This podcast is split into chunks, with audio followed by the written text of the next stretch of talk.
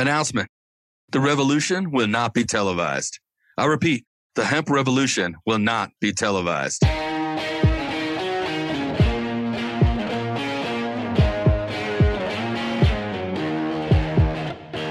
Welcome to the Hemp Revolution podcast, the global hotspot for the buzz and the cannabis. Hear the secrets of the green rush from the dreamers who are writing the rules, innovating business, and changing history forever. Immerse yourself with the fascinating stories from the leaders in the hemp health revolution to learn how we are changing the game. Now, here's your hosts, James Brinkerhoff and Sonia Gomez.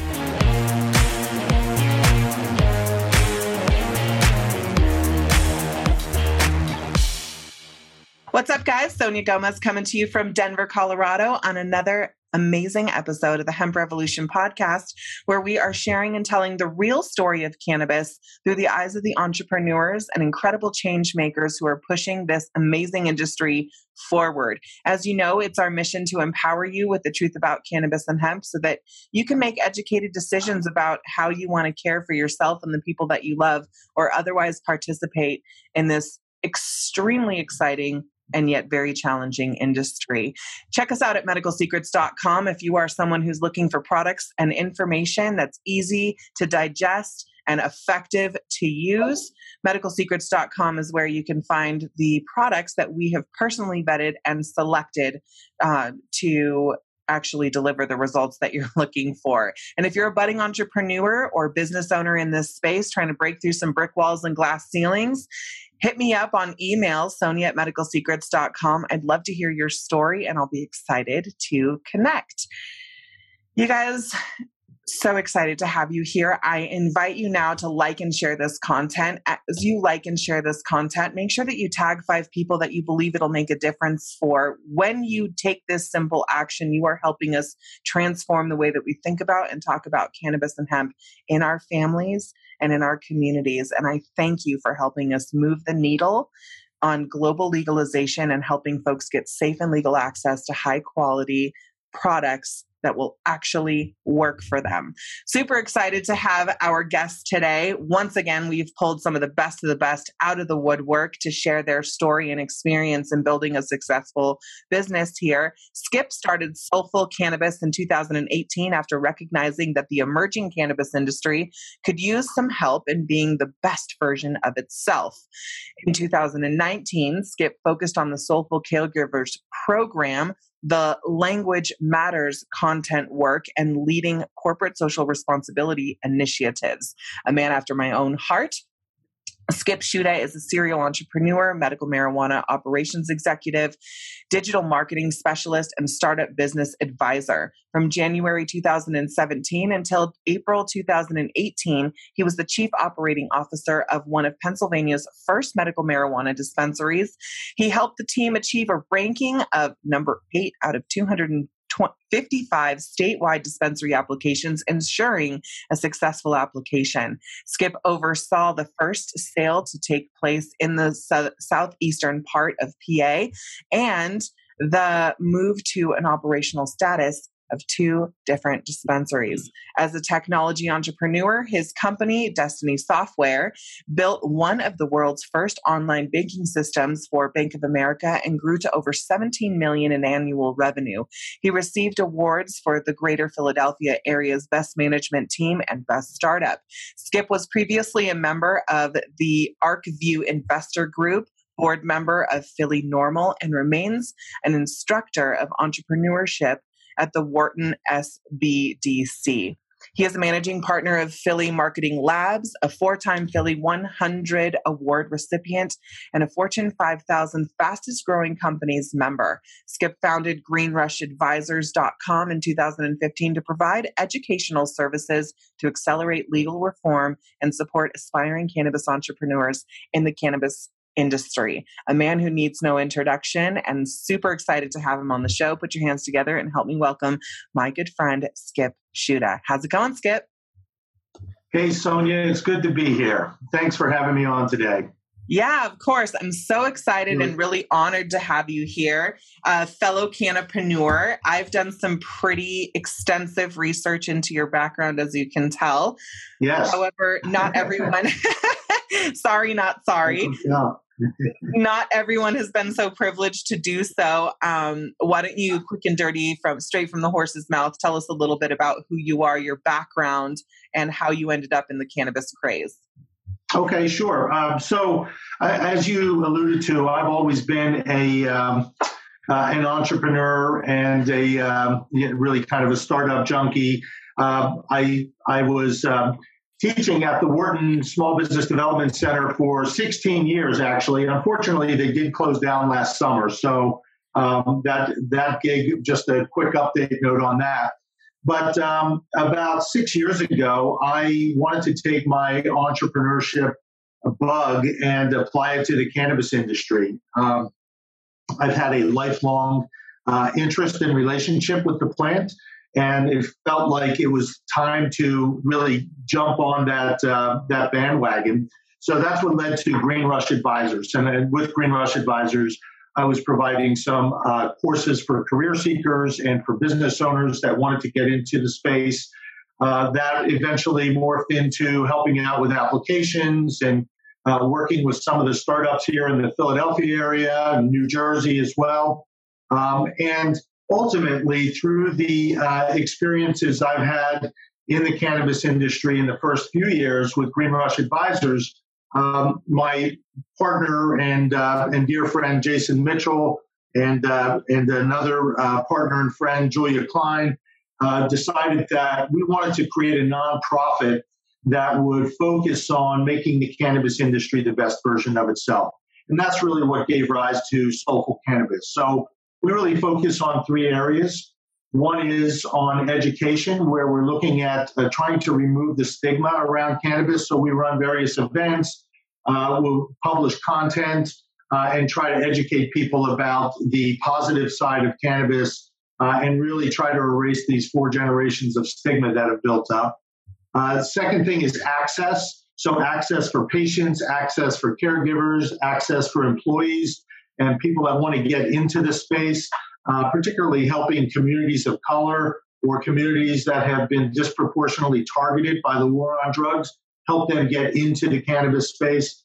Uh, and we do that through a variety of techniques. We, we sponsor registration events, certification events uh, for patients, uh, we provide, again, educational services. We run the Soulful Caregivers program, which is really a big area of focus for us right now uh, during this time of pandemic. So hopefully we'll talk about that in a little bit. And then finally, uh, corporate social responsibility. We really want to raise the bar and, and start the conversation about how we can create a healing industry. I mean, it's a healing plant, so we feel like it deserves a healing industry. I couldn't have said it better myself.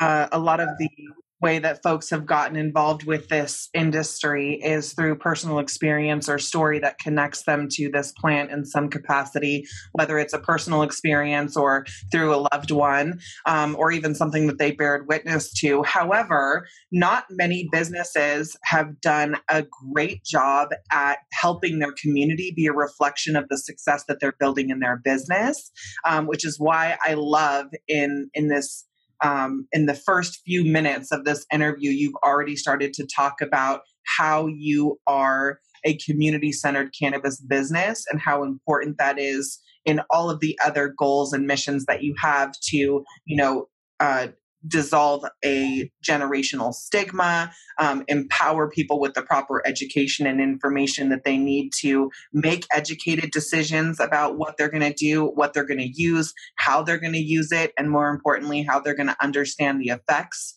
long term. And, you know, these things are, these things many, many businesses looked over especially in the cannabis space because it's such a it's such an easy product to sell. You almost don't have to or you didn't have to market it. When you open the store you like you build it and they will come. Literally here they are lined up around the door to get the product. However not everybody who tried it stuck with it unless they were a recreational user because they didn't get the results that they were looking for and some 25 year old kid was stuck you know behind the countertop giving them the highest thc and now we're losing you know the group that we want to actually support in understanding this plant better. Talk to me about your guys' initiatives. How are you guys showing up in the in the community? Um, what are some of the um, you know corporate social responsibility initiatives that you are opening up there and how is your community benefiting from it yeah, sure. Um, yeah, so I like to think of it as you know we're we're cutting new grooves um, because this is this is an industry that is um, while it's been around in some form or another since 1996 if we go back to the california days um, it's really been gaining steam over the last few years and uh, the tracks are being laid down for what this what this industry is going to look like. So um, for us it's really important as entrepreneurs start to look at this space that they're getting into it for the right reason.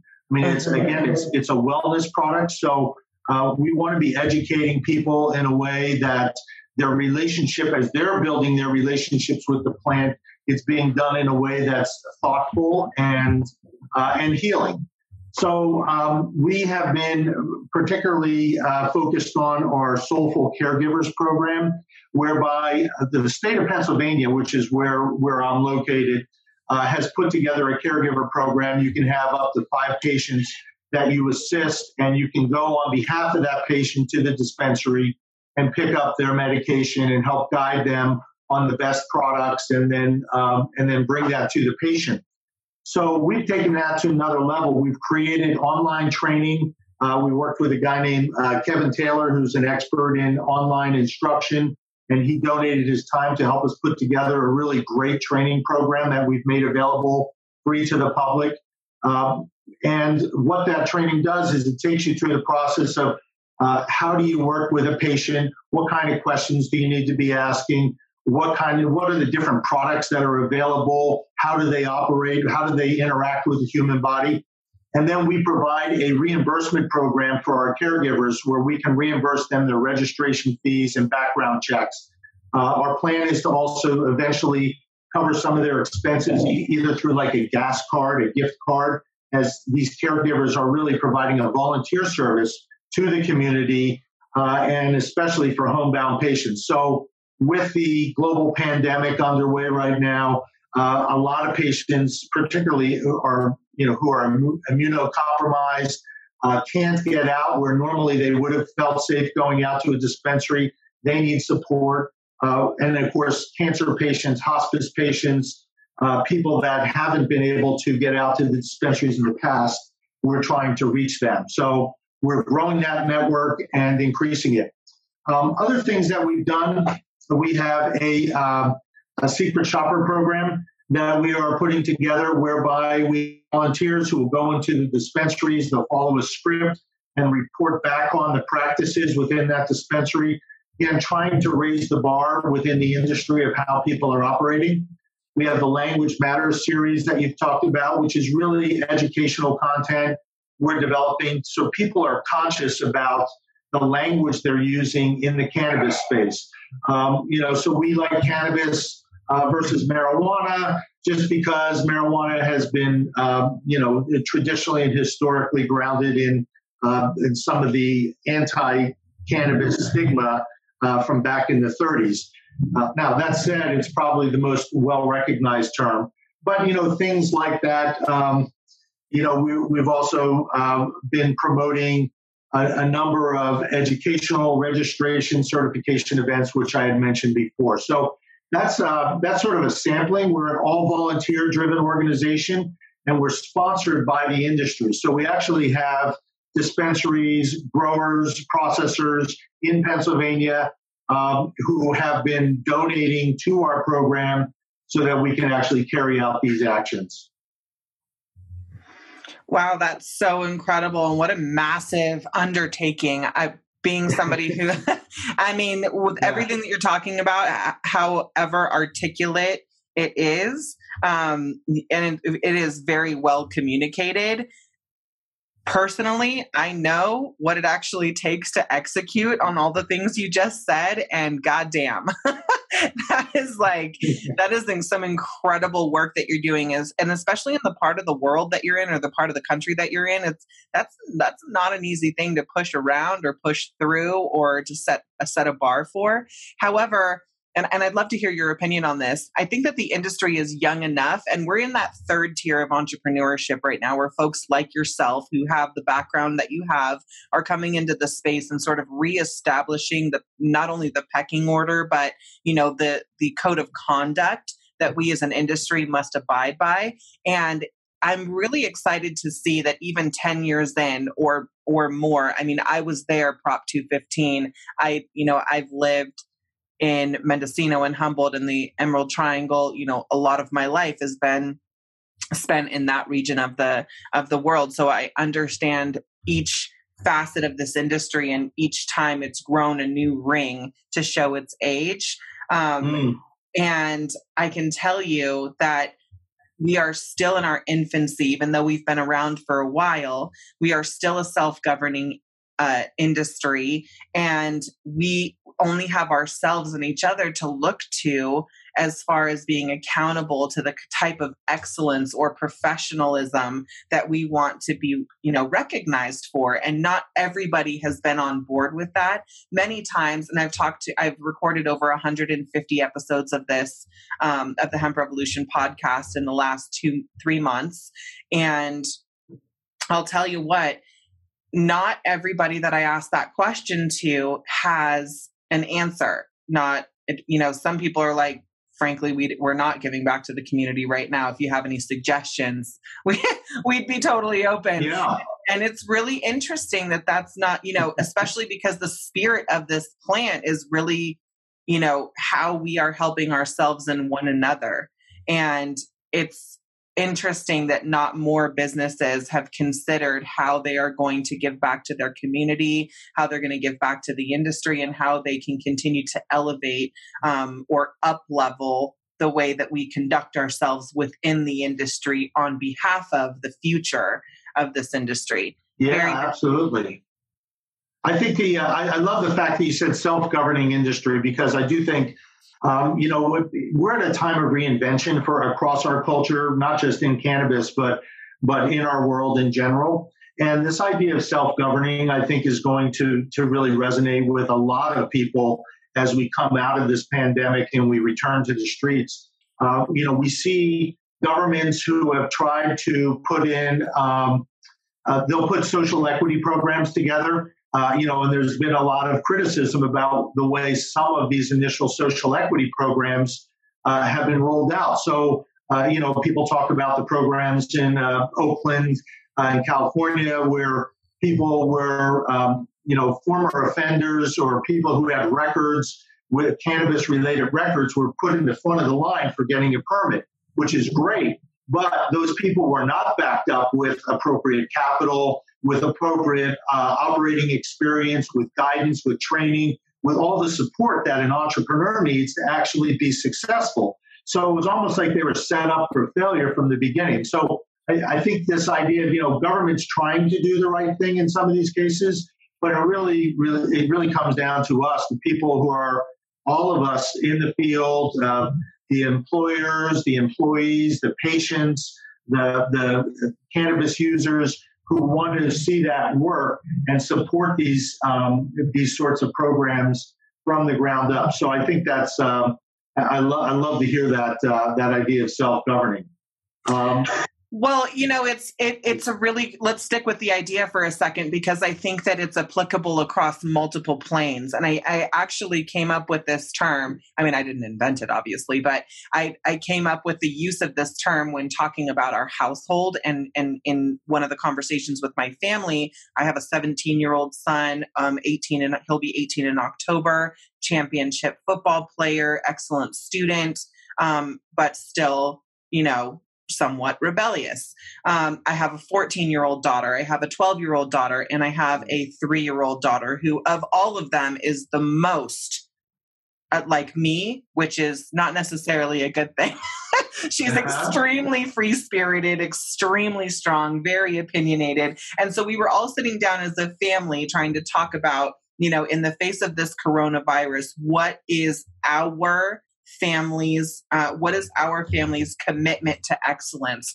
We have to be unapologetically committed to our own health and well-being in order to be a part of the solution or a part of the problem. And this idea of self-governing is i'm not going to be ch- you know chasing any one of you guys around to tell you what to or what not to do.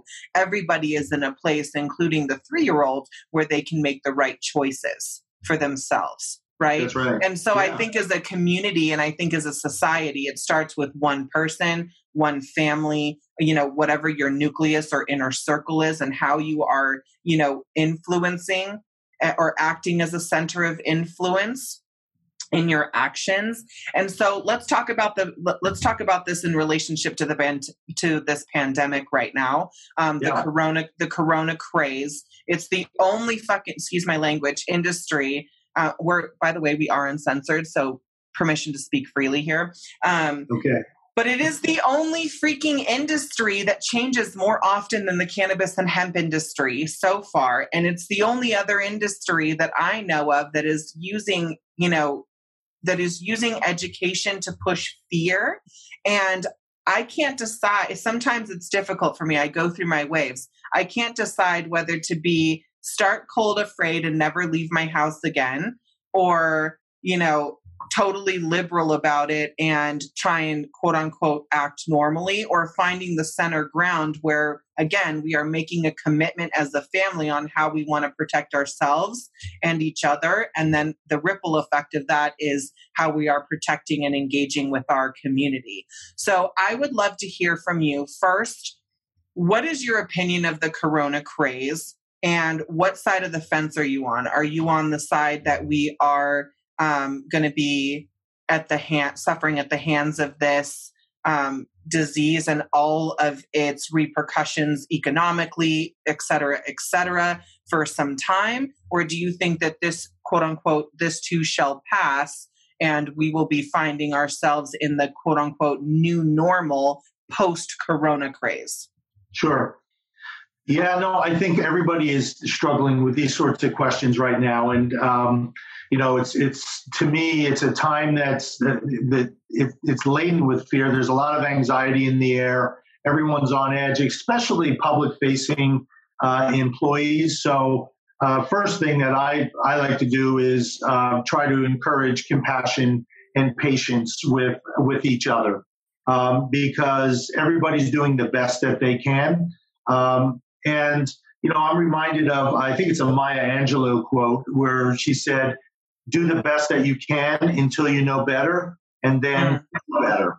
So to me, yeah, I, you know, to me that means listen. As you are having these conversations with your family, as we're having conversations in our family, let's we have the advantage of technology to share and to um, come up with new ideas and, and practices that we hadn't thought about before. So so my feeling on the corona craze, as you said, I, listen, I think it's a real pandemic. I don't think I don't think it's manufactured. Um, people are getting sick, uh, and for whatever reason, some people are succumbing to this. So I do think we have to be prepared. Um, you know, there's a role for for uh, governmental leaders to play to coordinate and organize. But there's an even bigger role for all of us as individuals to play, and it's to have those thoughtful conversations that you're having about where do we draw the lines, what kind of boundaries do we have to maintain uh, to stay at home, to stay safe, uh, when do we venture out, and why do we venture out. So, you know, we are with our caregivers program, we are um, asking caregivers to go out, to venture out to the dispensaries on behalf of patients who may be immunocompromised, or can't get out because they need the medicine to help them continue to function and get by on a day to day basis. So that's a choice that our caregivers have to make. One of the things that we're going to do is actually have a, a webinar in the upcoming days for our caregiver circle to talk about, again, share these best practices. What are the best practices um, for going to a dispensary? Some of our dispensaries have taken the stand of doing uh, parking lot delivery. So they'll actually take a pre order online or over the phone and they'll bring it out to the parking lot. So reducing the exposure of people having to go into the store. To me, that's a step in, in, in taking some corporate social responsibility. For our caregivers, we want to know what are the practices of the different dispensaries. Some other dispensaries have published online here are the uh, practices that we're going to follow in terms of maintaining a clean and safe environment. So they're basically publishing, if you will, their standard operating procedures with respect to handling and safety. These are all good things that, that communication and that transparency really becomes a part and parcel to uh, getting through this, this uh, epidemic. But, but at the end of the day, I'm really hoping that what happens is we come out of this and it's not business as usual. That instead, we, we maintain some of these practices where we're communicating in groups and we're, we're sharing best ideas and practices. We're looking out for each other. We're, as we learn new information about the virus, we're sharing that information with each other. You know, there's a, right now, and there's a public debate. Should we be wearing masks? We're not wearing masks. So you know, there's some conversations. So maybe there's a shift in practices. We have to stay agile and, and keep communicating about that so that people are uh, doing, again, doing the best that you can until you know better and then do better. I mean, the only thing I can say right to that is like, preach on. yeah. it's, it's, yeah. it's very it's well ongoing process. Thank yeah, you. Yeah, I mean, it's very, very well said, and I think that it's you know, it's first some uh, constructive criticism, but it's also some necessary support in in one's my, mindset. Um, in my experience of having dealt with severe life altering illnesses, both in myself and family members, is being well and staying well is a mindset.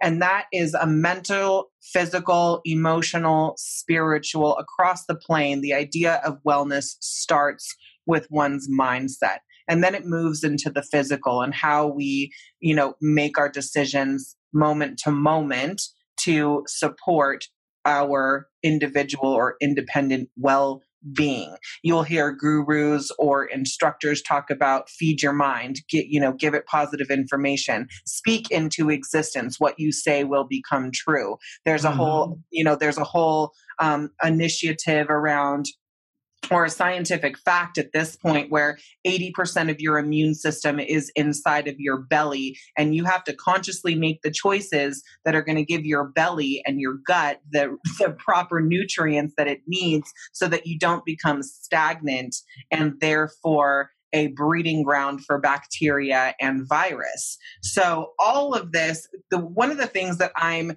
grateful for um, in this whole process, and as scary as it is, as you know, as um, historical of a moment in time that this will become. I mean, this is quite literally shaping our society and our world for the remainder of our lifetime. And we will never live the way that we did pre 9 11. We will never live the way that we did pre coronavirus. Yeah. This is completely changing the fabric of our society. Um, however, I find it really difficult to contribute to the quote unquote conspiracies, um, you know, and the fear mongering that is yeah. taking place right now because what has Corona done for me? Let's answer that question for a second. So far, my kids are at home. We're harmoniously working together as a family to build gardens and outside infrastructure in our backyard. And uh, my kids are emerging out of their bedrooms and off of social media and doing puzzles and playing games and interacting mm. with one another. Um, right. We're eating better food. We're taking better care of ourselves. We're holding each other accountable. And we're figuring out in this busy hustle and bustle of a world how to peacefully coexist. And this has been an idea, a quote unquote hippie centric idea, the idea of coexistence for quite a while. Whereas on the opposite side of the spectrum, it's all about what you can do and what you can accomplish. And somewhere in the center, cannabis made it possible for us to come together. you know, with the yeah. two extremes are coming together. So no, I love that, and so, I think it's right. We need to we need to actively uh, both you know sort of monitor, um, shepherd our own emotions and our own uh, what we project on social media and whatnot. Because again, it's easy to give into the fear and the anxiety, and then you know start lashing out. But there's a higher self and a higher purpose that I think we really want to be focusing on. That's going to um, that's going to that's going to be um, helpful to others, and people want to see that promoted. Um, there, there's a I, have you seen this um, this little uh, snippet, a small poem that this woman Kitty O'Meara wrote?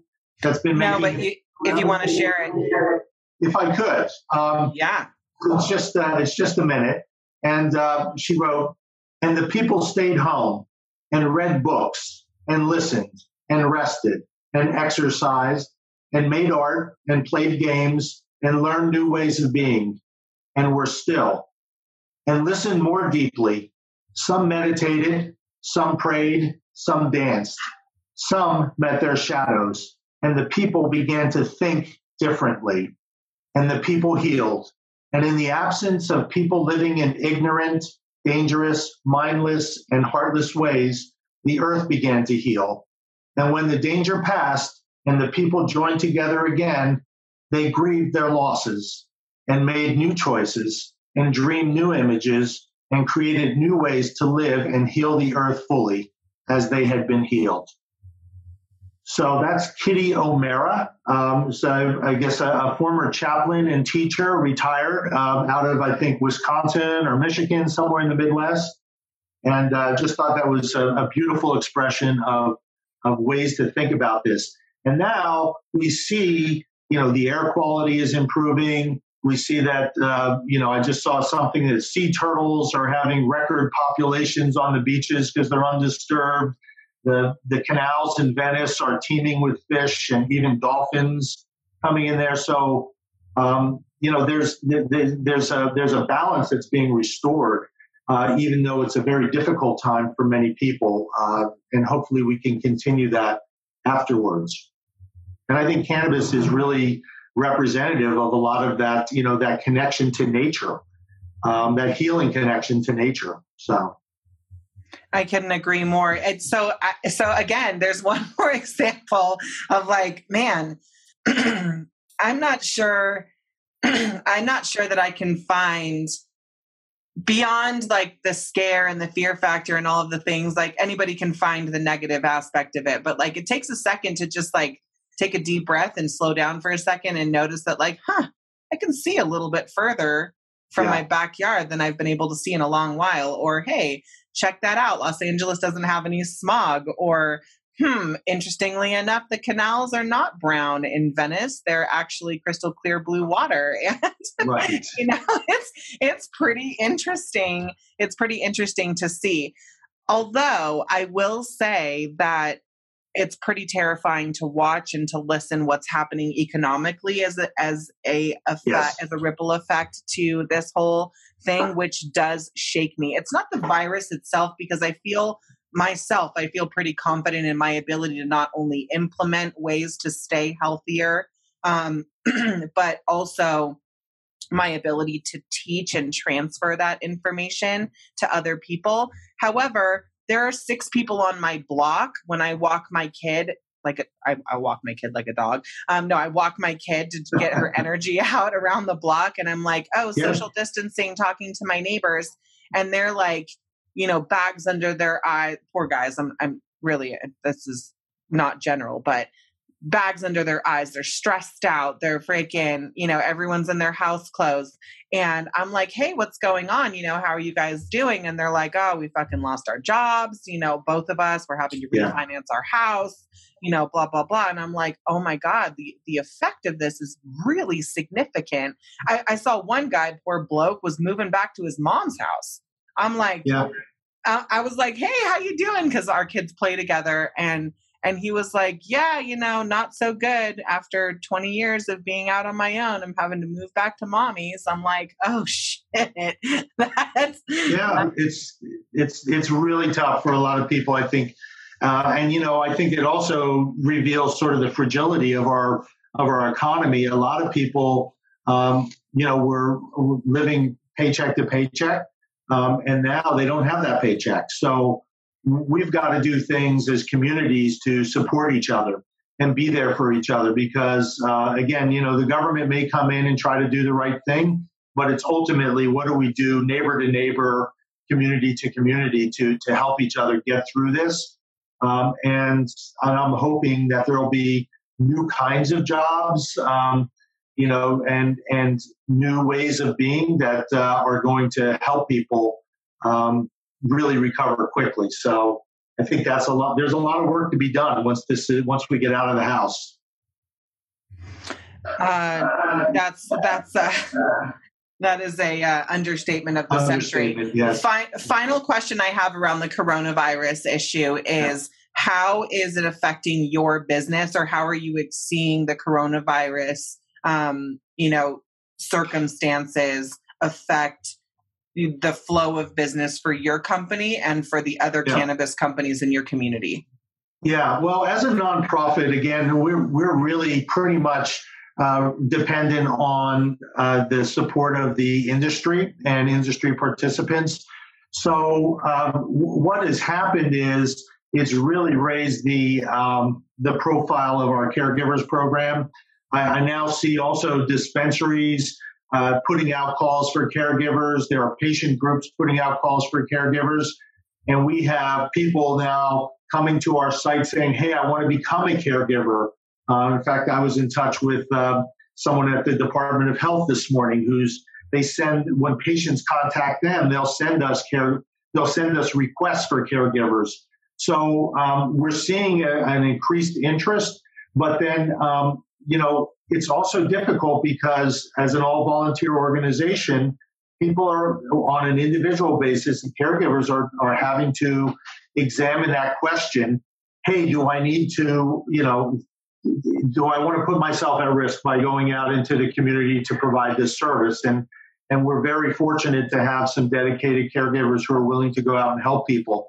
Um, there's also a lot of people that are at home now, so all of a sudden we have uh, our vol- all volunteer force has extra time on their hands. So we have webmasters who are helping us update our website. We have some marketing people who are donating their time to uh, help us get the word out, to manage our social media channels, to put together marketing strategies so we can reach the people that we need to reach, both as a service organization and also as um, you know, our fundraising process. So I'm I'm I'm optimistic from that perspective. Um, so even though you know it comes with some difficulties, we had to cancel, not cancel, we postponed a big event we were supposed to do this past Saturday. Uh, we were going to do a Cannabis 101 event, and we had doctors who had who were donating their time to certify patients either for free or at a reduced at a reduced price. We had um, you know speakers who were going to do a panel uh, for patients, so that has to be postponed and our sponsors want to know, well, when are we going to reschedule? Well, it, we can't really even say yet until we have better visibility in there. So uh, we use uh, we use a process uh, that's that's based on something called holacracy. I don't know if you've ever heard of that, but it's an agile governing um, process that allows us to dynamically steer as changes show up in our organization. So we get together on a weekly basis. We talk about what's going on we solicit feedback from all of our volunteers and participants, and then we change our strategy accordingly. So it allows us to operate in a very agile um, fashion and respond to things quickly. So uh, those kinds of practices have really served us well at this time of uncertainty. I'm um, I'm interested to know in you know pre-corona, post-corona, it this market is not getting um, any easier to exist in or to i mean it's pretty easy there's relatively low barriers of entry if you want to get started here. You alluded to mm-hmm. the fact that most people who want to get started don't necessarily have the wherewithal resources to succeed in this space. Um, and they certainly, in most cases, at least the folks that come to me for support, um, don't generally have a clear roadmap of what they want to do and how they want to do it. I have many folks who are listening in on our podcast and always wondering, you know, what are the ways that they can get involved into this industry? And I give them three sort of compartments to consider. Okay. One is developing new skill sets that will allow you to get a job and support the building of a brand. Second is if you already run your own business and you have a professional certification like legal or accounting or plumbing, for instance, uh, HVAC, that you can tailor your existing business and skill sets to serve this new industry. And then finally is starting your business. However, most people want to work themselves from the top down, like the, the the way that they think about seeing themselves involved in cannabis is by having their own cannabis company, and that's not always the best case scenario. Um, yeah. And however, folks are quite ambitious. So, for the spirited ones who are still listening in and wanting to figure out how they can make their entry into this space, or perhaps they're just starting to get their feet wet in the cannapreneur, um, you know, journey, what would be one or two key pieces of advice that you could offer them while they're considering um, you know what their next steps should be to grow and succeed in this space? Sure. Well um, you know it's a, it's a great question. I think uh, structurally uh, a lot of states have set up their businesses in a way that uh, favors uh, well capitalized well funded organizations um, so you have a lot of multi-state operators with millions of dollars that you know you really need to have hundreds of thousands of dollars uh, in capital or millions of dollars in capital to actually get up and running. But that's changed, um, you know, with the advent of the um, of the Farm Act and the legalization of hemp. So in effect, there is a form of cannabis that is um, that is legalized. And this is, you know, since this is the Hemp Revolution uh, podcast, the I think this is uh, applicable to your audience. I, you know, in Pennsylvania, for example, you know, the barrier to entry is much lower now if you want to become a hemp farmer. Now, there are still a number of challenges. Uh, last year, I think there was, you know, too many people were growing and not enough people were processing. But there's clearly long term a rising demand for CBD oil, for CBD products, for other cannabinoids, CBG. Um, so, in terms of building a business, the, the opportunity is there and the barriers are lowering. Um, now, it's going to be a crowded space. So, it comes down to how do you differentiate yourself. And for me, I, am encouraging people think very carefully about why you're doing this.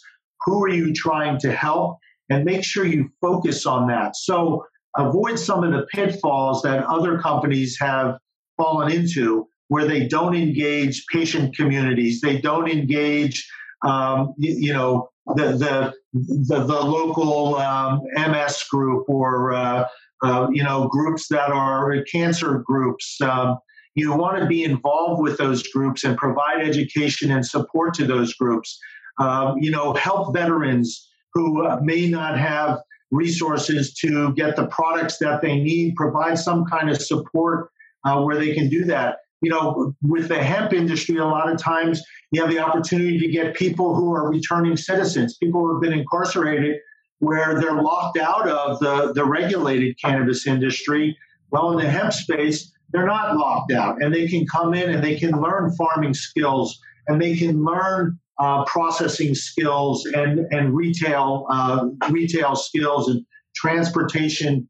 Uh, you know, so there are opportunities in this industry now that are emerging that weren't there before, and we need to continue as an industry to work on breaking down those structural barriers uh, so that so many people aren't locked out of this space, particularly people who have been targeted by the war on drugs and maybe they've been incarcerated.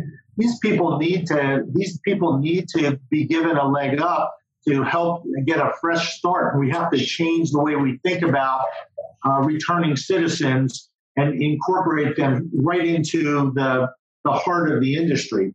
Uh, so those would be some of my pieces of advice because those those kinds of actions and activities will also gain you um, trust in the community that you're serving, and people will see that you're authentic and that you're you're care centered, you're care centric, you're wellness centric, and that's going to help you differentiate against all the other people who are going to be out there. Um, to your point, lots of ancillary businesses as well: marketing, HVAC, plumbing, um, you know, electricians, carpenters. There, there's work to be done in building out this industry, uh, and you can get involved by repurposing some of your skills into this industry as it's continuing to grow. So I do think there's there's an optimistic edge here, and people just need to um, think carefully about why they're getting into it and how they're getting into it. Such good words of advice, and, and you're really coming from you're really coming from a place where you have involved yourself on multiple planes as an investor, as a successful business owner yourself, as a, as an employer and um, as an educator as well. So I really, really value um, the things that you have mentioned here. And at the core, the over the overlining message that I'm hearing is integrity and how yes. we have how we conduct ourselves. And and one of my mentors said, how you do one thing is how you do everything and you set the expectations in your first impression and it's a very very difficult thing to undo um, and it's an even more difficult thing to be in that you know centered space of consciousness that, to where you're aware that you're first second of making an impression as a business, as an individual, as an employee can never be erased. That moment in time is like a snapshot. It's a core memory every time you make and make or build make or build a relationship with somebody. So I will second what you had to say in this section. Great advice. Yeah. in in this section um, of words of wisdom which I do with all of my entrepreneurs on this show, um, and I think it's one of our one of our uh, most highly listened to sections of the interview.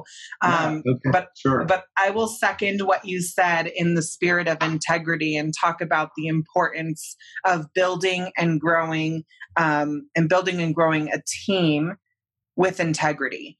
and I learned a lot about this, and I'm still a student of um, building a team that performs the way that you would perform because it's a company culture and not mm-hmm. a personal choice. And somebody said this so super well. His name is Russell Brunson. And Russell Brunson is the author of multiple books. We have uh, Dot Com Secrets, Expert Secrets, and re- most recently, Traffic Secrets. And Russell Brunson in Expert Secrets was talking about how you build authority and how you build a culture or cult following in your community because of who you are, what you know, and how you deliver the knowledge that you have. The internet has been such a powerful tool to deliver your message and showcase your mission. And this is one of the areas that I recognize most businesses who are not experiencing exponential growth are struggling with. Your integrity is built off of the vision that you have for your business and the commitment to the mission that you are working to execute every single day. And with your very clear, laser focused vision for your business and for your future, including income and impact, which, by the way, are directly related to one another, you must absolutely consider what the culture of your company is going to be um, inside of that vision and paired with your mission. With a clear vision, you can, if you know what you're doing and how, or uh, what you're doing and when you're going to do it, the who and the how it's going to get done, how it's going to get done, and with whom it's going to get done with or for will show up. So you must know who you are in the business who you want to serve in the business because it's not just quote unquote for everybody. Um, I'm I'm watching um, this series on Robert Roger Ailes right now, and in the first episode, mm. they talked about the importance of finding the niche network television isn't for everybody. That's not how you reach the broadest audience. The, the yeah. way that you reach the broadest audience is by creating a uh, polarizing message that serves a specific audience so well that other that it piques other people's interest to want to get involved. So your mission has to be big enough and your vision has to be big enough to in order to attract and enroll the team who will help you buy your time to stay in your genius measure twice, cut once, and make sure that you stay committed yeah. to the vision and mission that you have as an organization, and that every decision that you make at the roundtable is with the commitment to excellence when it comes to the mission or vision that you have. Now, the walls of the mission and vision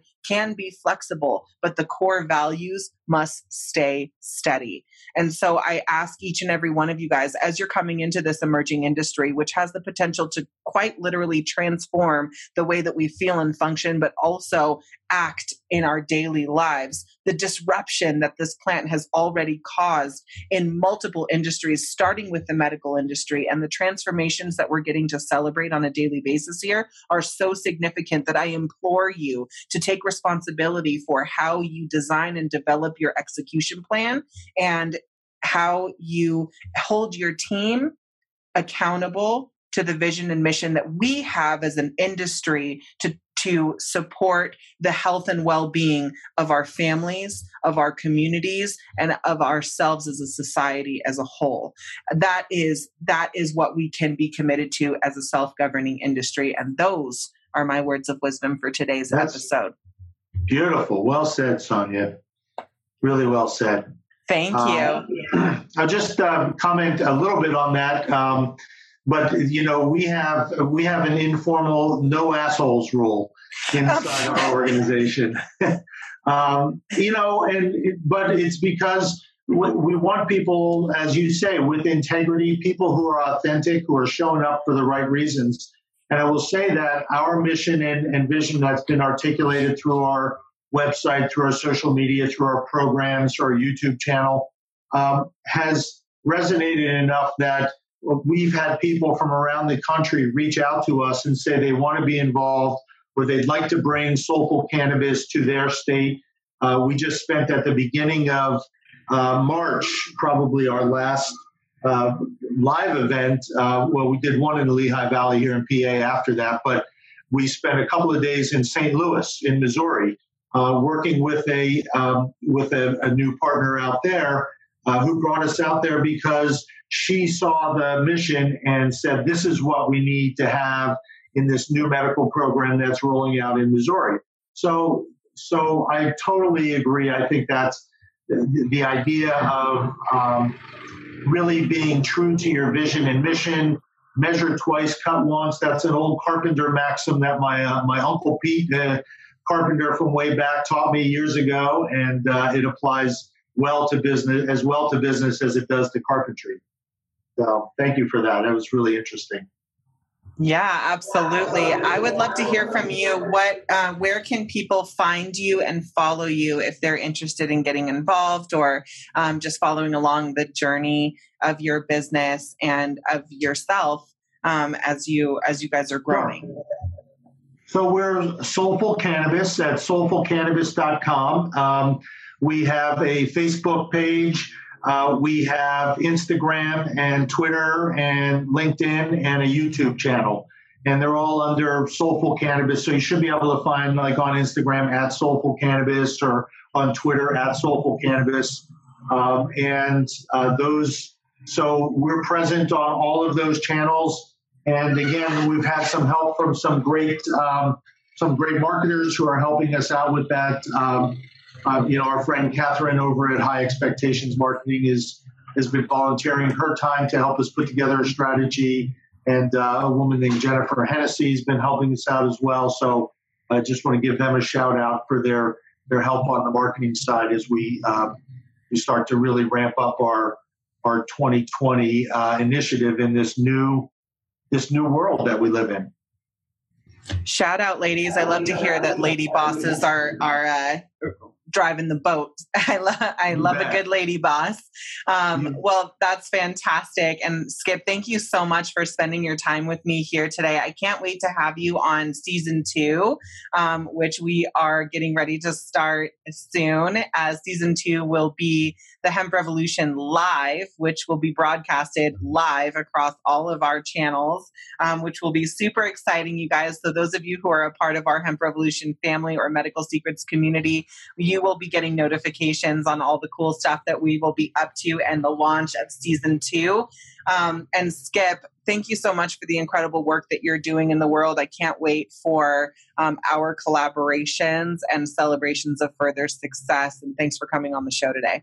Same here, Sonia. It was really a pleasure. I enjoyed our conversation and I learned quite a bit as well. So thanks thanks for your work and thanks for getting the word out and uh, keep up the good work. I look forward to being with you in season two.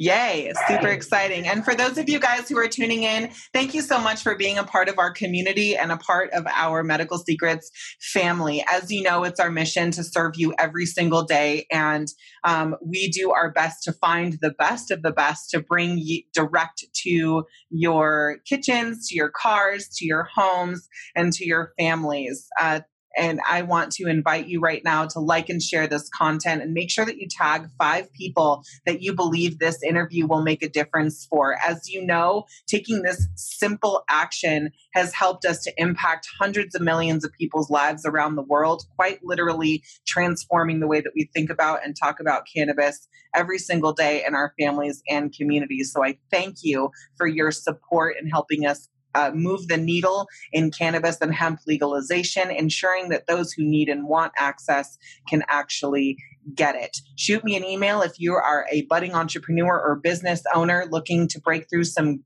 glass ceilings and brick walls. Happy to help. Sonia at medicalsecrets.com is where you can find me, and I will be looking forward to connecting. And if you are somebody who's looking for products that you can depend on, we have personally vetted over 2,000.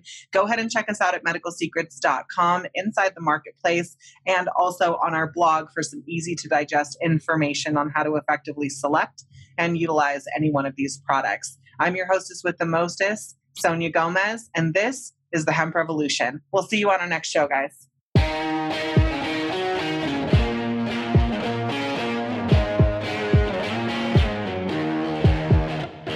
Thanks for listening to this episode.